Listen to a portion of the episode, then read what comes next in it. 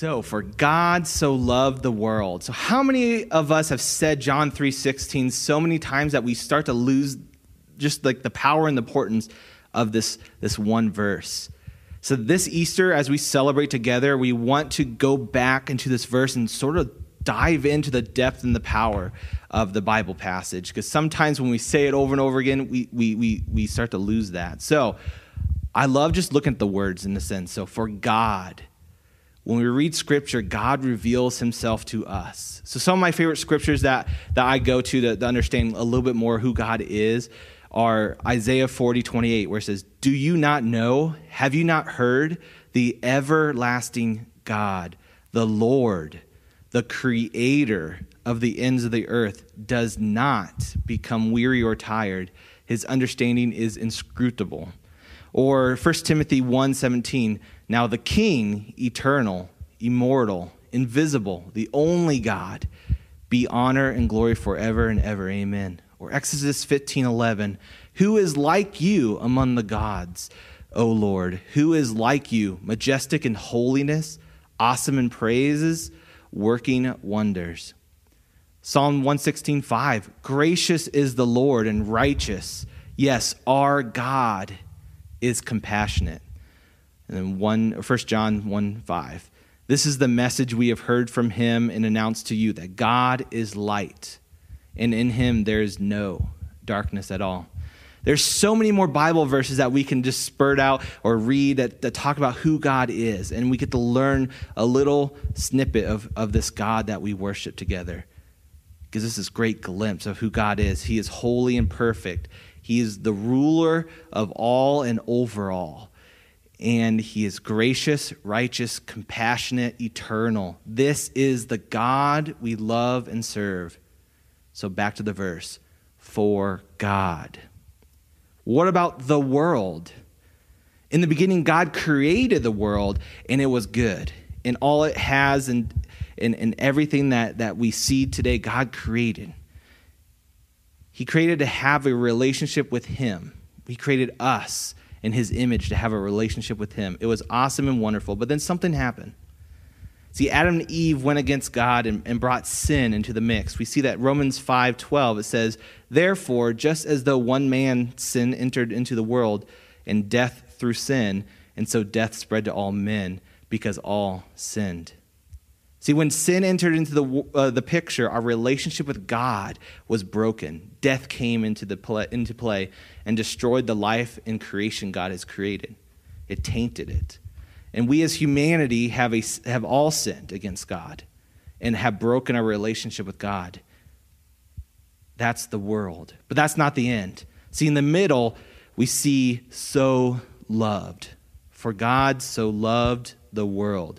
See, this God who is holy and perfect, this God who is light, who wants a relationship with the world, who has fallen into sin, death, and into darkness. Let that sink in for a second.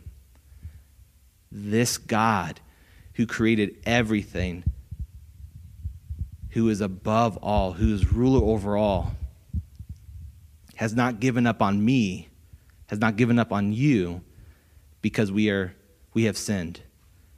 He has done the opposite of giving up. He chooses to love me, and he chooses to do something to help me fix my relationship with him. This holy, awesome, perfect God wants a relationship with you and me.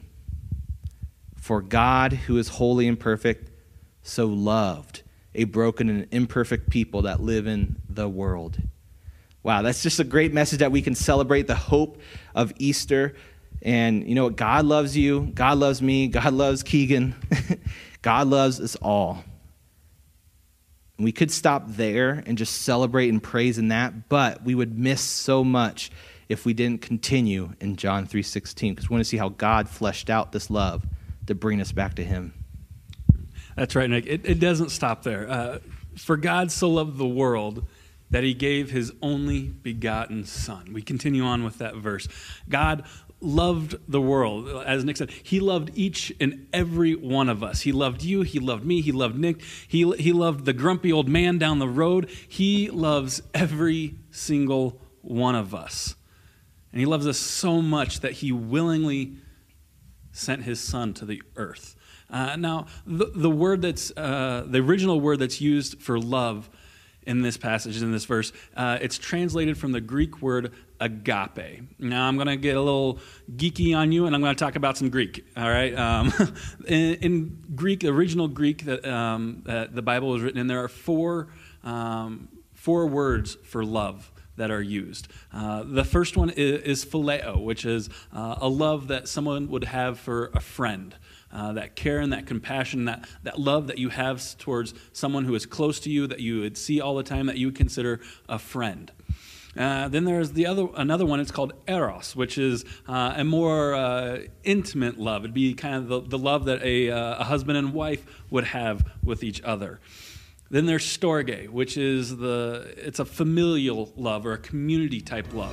The best way to describe it would be a love that a parent would have for a child. It's almost this instinctual, natural love that happens, and that's storge. And finally, there is agape.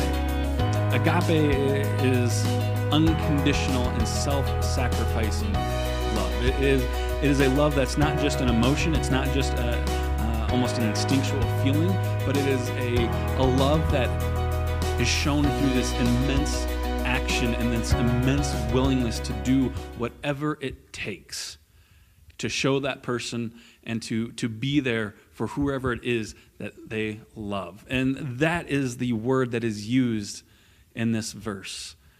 For God so agape the world. He loved us so fiercely. He has such a strong and intense love for us that he is willing to suffer inconvenience, that he is willing to suffer discomfort and even death to benefit us. That is the love that God has for us. And he proved that by sending his son, his only son. Now, if you're a parent, you can get a glimpse of how hard and difficult this would be, to give up really what is a piece of you, a part of you, for somebody else. And that's what God did for us. He sent a part of himself to the earth for us. And so this agape, this unconditional self-sacrificing love, it is seen through that action of God giving and sending his son to this earth for us. But it didn't stop there. See, Jesus, being the Son of God, he continued to reflect this agape love throughout his ministry. See, Jesus, he came and he healed people, and he healed people who were sick. He healed the cripples. He healed people that were born blind, deaf, people that couldn't speak, and he surrounded himself with people that would be considered the less desirable, the people that society pushed to the fringe and said, you are either useless, worthless, or for some reason, for some physical reason, you cannot be around us because you have leprosy, you have a disease, you have something wrong with you that we don't want you around us. And Jesus went to those people. He embraced them. He pulled them in. He said, I love you and I care about you. Let me heal you.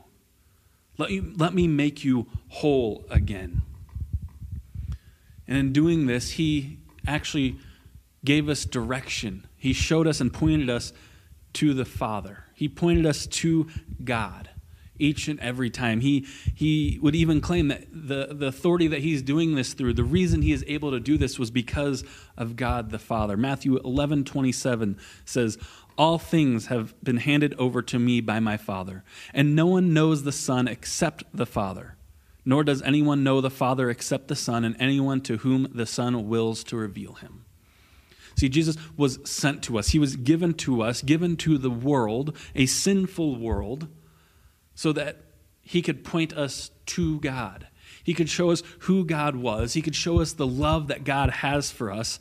But more importantly, so that he could be the way for us to have a personal relationship with God. See, when God created Adam and Eve, they were able to walk together in the garden. They were able to walk side by side because there was no sin. They had no sin. They were created in this perfection, and so they didn't have sin that would separate them from God. And so they had this close personal relationship with him. But when they disobeyed, sin entered the world. And because Adam and Eve's disobedience, we are all born into this sin. We are all born separated and apart from God. And so for us to have a relationship with God again, for us to have that personal relationship that we were created to have, there has to be something to remove that sin, something that has to be exchanged, because sin is a debt that we owe. And God saw this. He saw that we had a need for him, that it was best for us to have this relationship with him, but he also knew that that could not happen unless sin was able to be removed from us, removed from our hearts. And he saw our need for a Savior, a permanent exchange for our sins. And because he loved each and every one of us, because he loved the world, he sent his Son for us. God loved us so fiercely and so unconditionally that he sent his Son to die on a cross, to live a perfect life, to show us the immense love that God has for us. And Jesus proved this, proved that love by willingly sacrificing himself for us, by dying on the cross for our sins. See, the cost of sin, the payment for sin is death. And Jesus chose to take our place. He willingly exchanged himself for us. He chose to be the permanent sacrifice for his blood to cover our sins so that we could have this relationship with the Father. How awesome is that? For God so loved the world that he gave his only begotten Son. For God so agape, so sacrificially and unconditionally loved the world that he sent the thing that was most precious to him, a part of himself, to be an exchange, so that instead of us dying, we could instead have life. See, this is the amazing message of Easter, freedom from sin and new life through Jesus Christ, the Son of God. Yeah, what great love, what great agape God has shown to the world. He gave Jesus Christ to bring us from death to life. Just like Keegan said, we can have freedom from sin and a new life through Jesus Christ, the Son of God. But how? How can we receive this freedom from sin, this new life in Jesus Christ, this love, this agape that God has for the world? How can we do it? Well, let's continue on the dream, or continue on John 3:16 and see what it says. That whoever believes in him. See this hope that we celebrate on Easter in the works of Jesus Christ, this love from God, this fixed relationship is for everyone, for whoever believes in Jesus Christ. So what does believing in God look like? Well, it is trusting in what you believe to the extent that you do what God says to do. In simple terms, belief in God is not just only knowing the facts, but trusting truth and acting in truth. So what do I mean by that? Well, let's take a chair for an example. I'm sitting in a chair, Keegan's sitting in a chair. See, what do I believe about this chair I'm sitting in? I believe that the chair was created to hold me up when I sit in it. But would you say I truly believe that fact if I never sit in a chair? Would you say that if I just acknowledged existence and have a chair in my house, but I never sat in it, would you say that I truly believe that it would hold me up? See, it is only true, genuine belief, or what we call faith, if I trust in the truth and take action, just like sitting in the chair. See, the same is with understanding of this part of the verse, that whoever believes in him. I love the passage, Romans 10:9-10. It says that if you confess with your mouth that Jesus is Lord and believe in your heart that God raised him from the dead, you will be saved. For with the heart a person believes, resulting in righteousness, and with the mouth he confesses, resulting in salvation. See, Paul is writing that believing in God is just more than just knowing the facts. It's more than just knowing that God exists, but it's doing something about the facts. It's putting your life in God's hands through prayer and trusting in him in the action to take your life and to make you whole again, to restore your relationship with him. So again, belief. We hear or we read or someone tells us about God in the Bible, and we believe he is real and exists, and that Jesus died on the cross for my sins, your sins, and that God raised him from the dead. That's what we celebrate in Easter. That's the belief, the trust. We trust that Jesus' sacrifice is enough and that confessing with our mouth and believing in him is enough for salvation, to save us, to restore us back to that relationship. We trust Jesus with our lives, with our whole self, not just part of ourself, but our whole self. And then action. We act on this belief and trust by confessing our sins to God, asking for forgiveness and strength to overcome these sins, and letting God fix our relationship with him, letting God show us and guide us in our lives through his scriptures and truth. Now, I'll say this about belief. See, the salvation, this belief from God, is through faith alone and not done through works. It's not that I've done enough good things in my life to overcome the bad things. It's not... This gift of salvation is not given to me based on a grade that I might get. It's not, oh, you got a C+ on following the 10 commandments, you have received salvation. It is only putting our trust, our lives in God's hands and saying that we believe in him and his work on the cross. And when we trust and act on this belief, we will see a salvation, this restoring, this love, this agape from God. Teach me and fix my relationship with you. If you need examples of what this looks like, I love reading Acts 22, 1 through 21. It's Paul sharing his belief in God and how he had belief, trust, and then how he acted on that. Or even ask another Christian you know about their belief in God and how they had belief, trust, and action. See, this is what belief in God looks like and what he calls us to do. For God so loved the world that he gave his only begotten Son, that whoever believes in him... See, this gift of Jesus Christ was given to us because God loved us in our sin. He saw a need and he wanted to do something about it. And it is for anyone that trusts in Jesus Christ alone. See, this trust is seen through praying to God, asking for forgiveness of our sins, believing in Christ alone, and asking God to restore our relationship with him. So when we choose to believe in God, we will see his promise of bringing us back to himself come true, which is where we find ourselves in the conclusion of this verse. That's so good, Nick. Oh, man, it's amazing. Yeah, let's continue on with the rest of this verse. For God so loved the world that he gave his only begotten Son, that whoever believes in him shall not perish, but have eternal life. As I said earlier, the punishment for sin and the result of sin, if we choose to live in it, is death. Not just a physical death, but a spiritual and eternal death. If you think about a point and a place of no hope and permanent separation from God. Romans 6:23 says, "For the wages of sin is death, but the free gift of God is eternal life through Christ Jesus our Lord." When we believe in God and we walk that out through trust and faith and in the action that's involved, just as Nick laid out for us, we are given a promise that we shall not perish, that we will not experience that eternal death. We will not experience that eternal separation from God, because Jesus not only died on the sin, not only died on the cross for our sins, but he arose from the grave. On the third day, he rose again.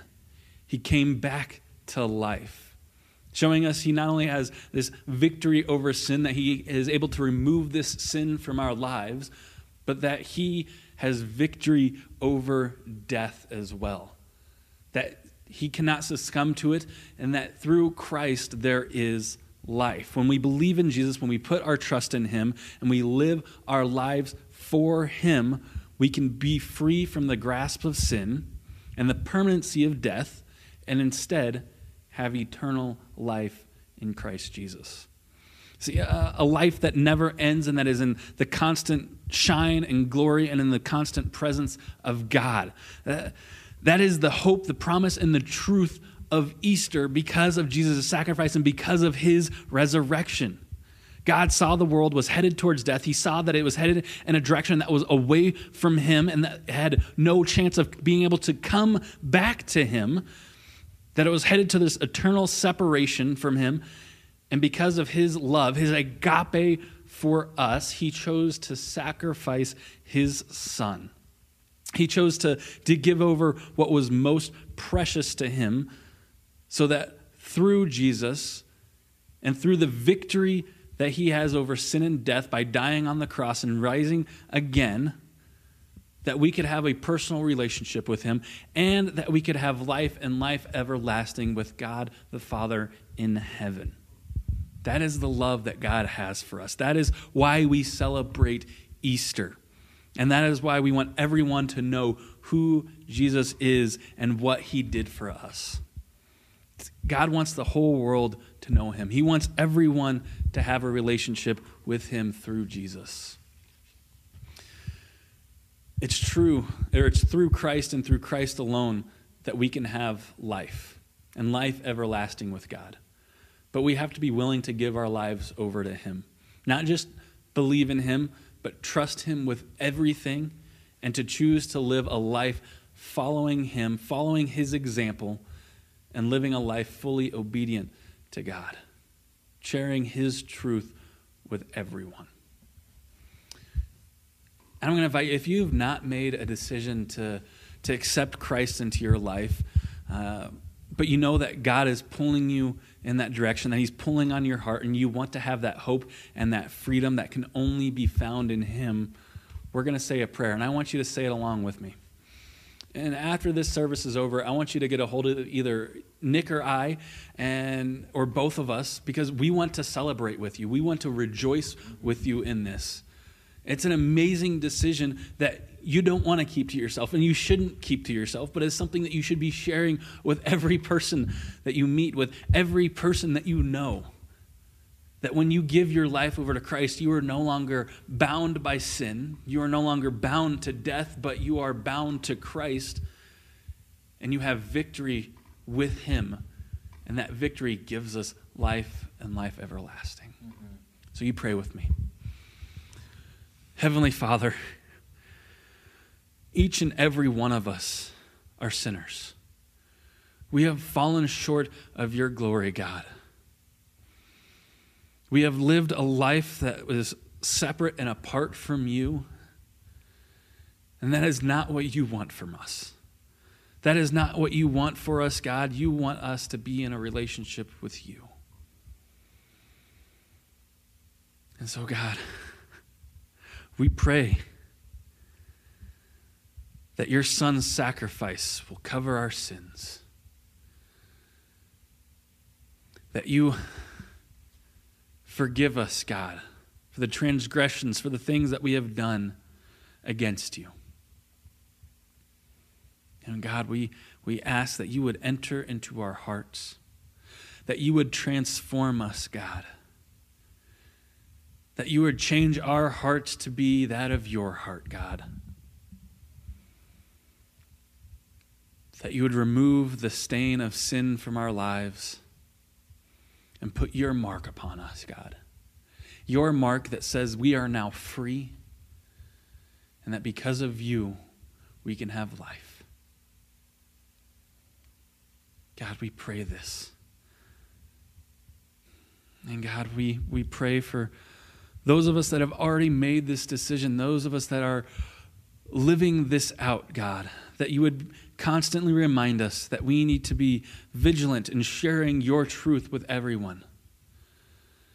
That we need to be celebrating your Son's sacrifice each and every day, not just on Easter Sunday, but each and every day, because each and every day we get to have life because of him. We get to walk free from sin because of your Son.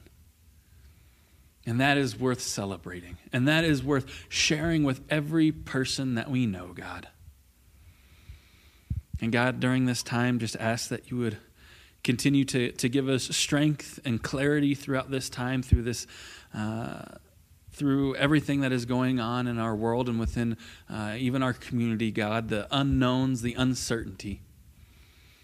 That even though we're not able to meet in person and celebrate together as one big family, as one body of believers in one place, God, but that we are still the body of believers and that we can celebrate you and we can worship you anywhere and everywhere, God. And so we thank you for that. But God, I just ask that you'd help us be the light that is needed during this time, the light that is your light, showing everyone who you are, showing everyone your hope and your peace during this time, God. God, we love you. We pray this in your name. Amen. Amen. Guys, thank you so much for joining us today, for being a part of this service, even though we are not together, and even though, you know what, our churches right now may be empty, so is the tomb. The tomb is empty. Jesus has risen. He has victory over death. And when we put our faith and our trust in him, so do we. So make sure during this time that you are sharing his love, that you are sharing his truth with everyone you can, and that you are pushing his hope throughout the world. We're going to close today with one more song, so we ask that you would join us with that. We love you. We'll talk to you next time. Amen.